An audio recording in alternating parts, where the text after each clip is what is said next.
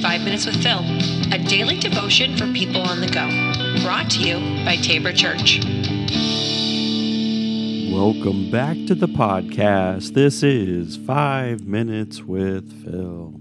All right, so today we're going to jump right back into another encounter with Jesus. And this one we're just going along with um, the Gospel of John. And this is in chapter 9 where Jesus encounters a blind man. So, John 9 1. As Jesus walking along, he saw a man who had been blind from birth. Rabbi, he, his disciples asked him, Why was this man born blind? Was it because of his own sins or his parents' sins? Now, let's stop for just for one second because these are the first two two verses of this chapter and it's like they're walking next to the guy who has been blind since birth right? And then they carry on along a theological discussion in front of a man who was born blind about him. Like, is it because of his sin or is his parents' sin? That's verse 3.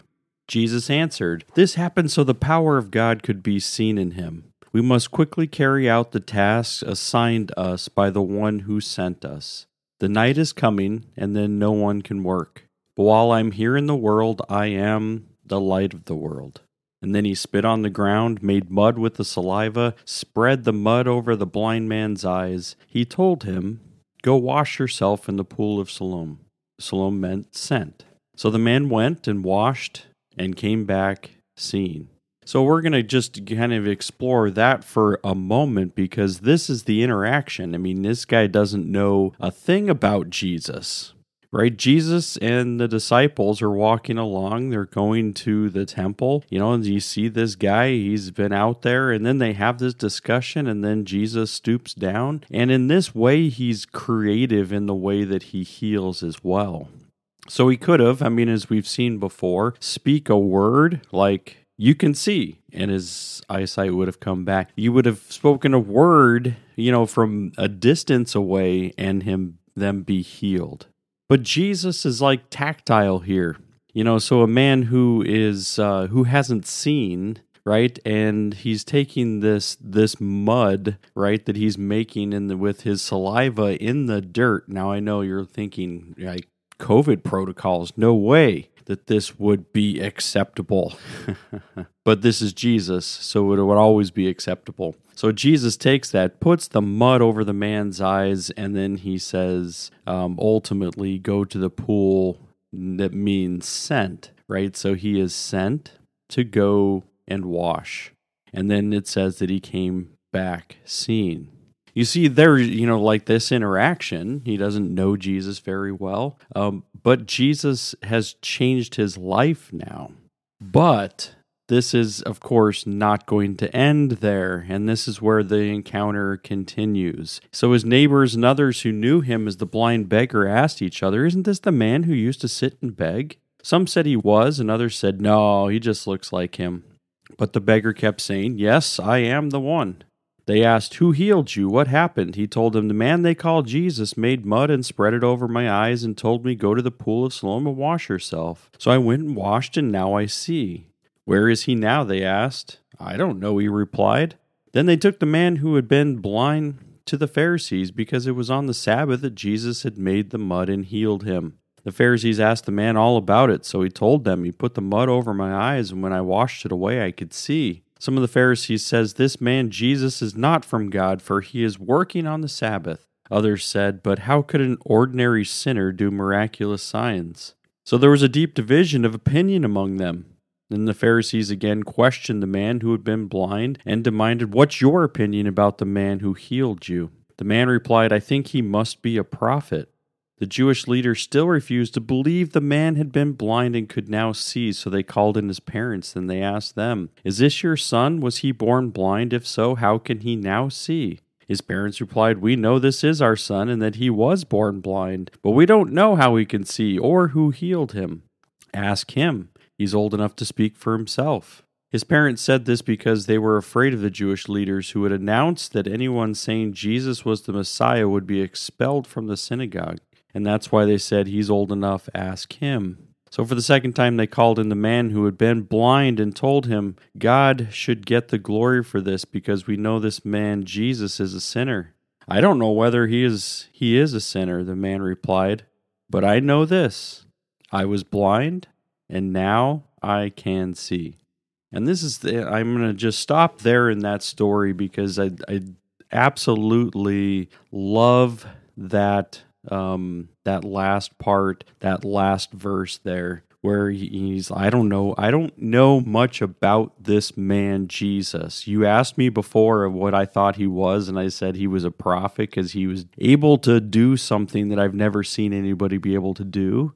And now you're asking me to further explain like I don't know. This is what I know. This is the only thing that I can come up with is like I was blind and now I can see.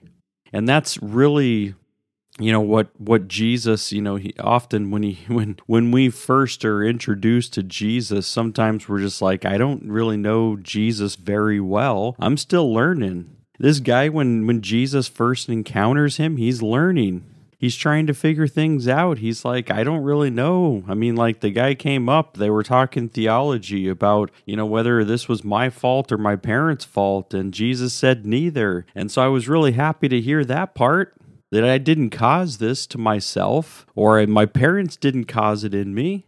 But he's like, you know, you're you're trying to bring me in on a discussion that I don't have a lot of bearing on. Again, these Pharisees are still at Jesus trying to be able to convict him. And so they're saying, you know, like automatically if if Jesus is doing something against what they think, not what God thinks, what they think, then he must be something that's not from God. So that's, you know, the the, hopefully the Pharisees, you know, like we're learning from the Pharisees. Hopefully the Pharisees learned a little bit about the Pharisees. But when you're looking at it, Jesus is trying to teach a lesson. And through this, he's saying it's not about the Sabbath. I mean, because he, you know, over, you know, different gospels, um, you know, Jesus, you know, talks about that the Sabbath, which is rest, it was made for man, not man for the Sabbath.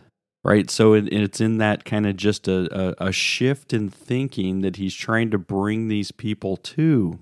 He's like, this was made for you to rest. This wasn't made for you to figure out, you know, resting and then ultimately, like, this is more about God resting. God didn't need to rest, but God rested because he wanted to show you that you need rest.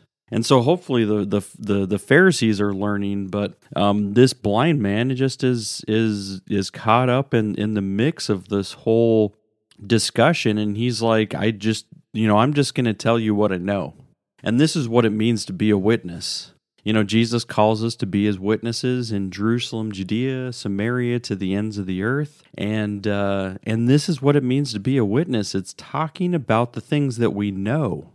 What do you know to be true about Jesus that you are not afraid to share? And those are the parts about being a witness. You're not trying to, you know, come up with a case for Jesus. And Jesus doesn't call everyone to do that. There's people who are gifted in, in being able to, you know, create those whole defense. They call them apologists. But the thing is, is like he's calling you to be a witness. Tell everybody what you know to be true. And this is what the blind man did and he says, I don't know all about Jesus, but what I do know is I was blind and now I can see. And that's the same that Jesus did for us. We were once blind and now we can see. All right, everybody, let's end there for today. Um, consider those things that uh, were spoken of in this encounter, and uh, we'll be back again tomorrow.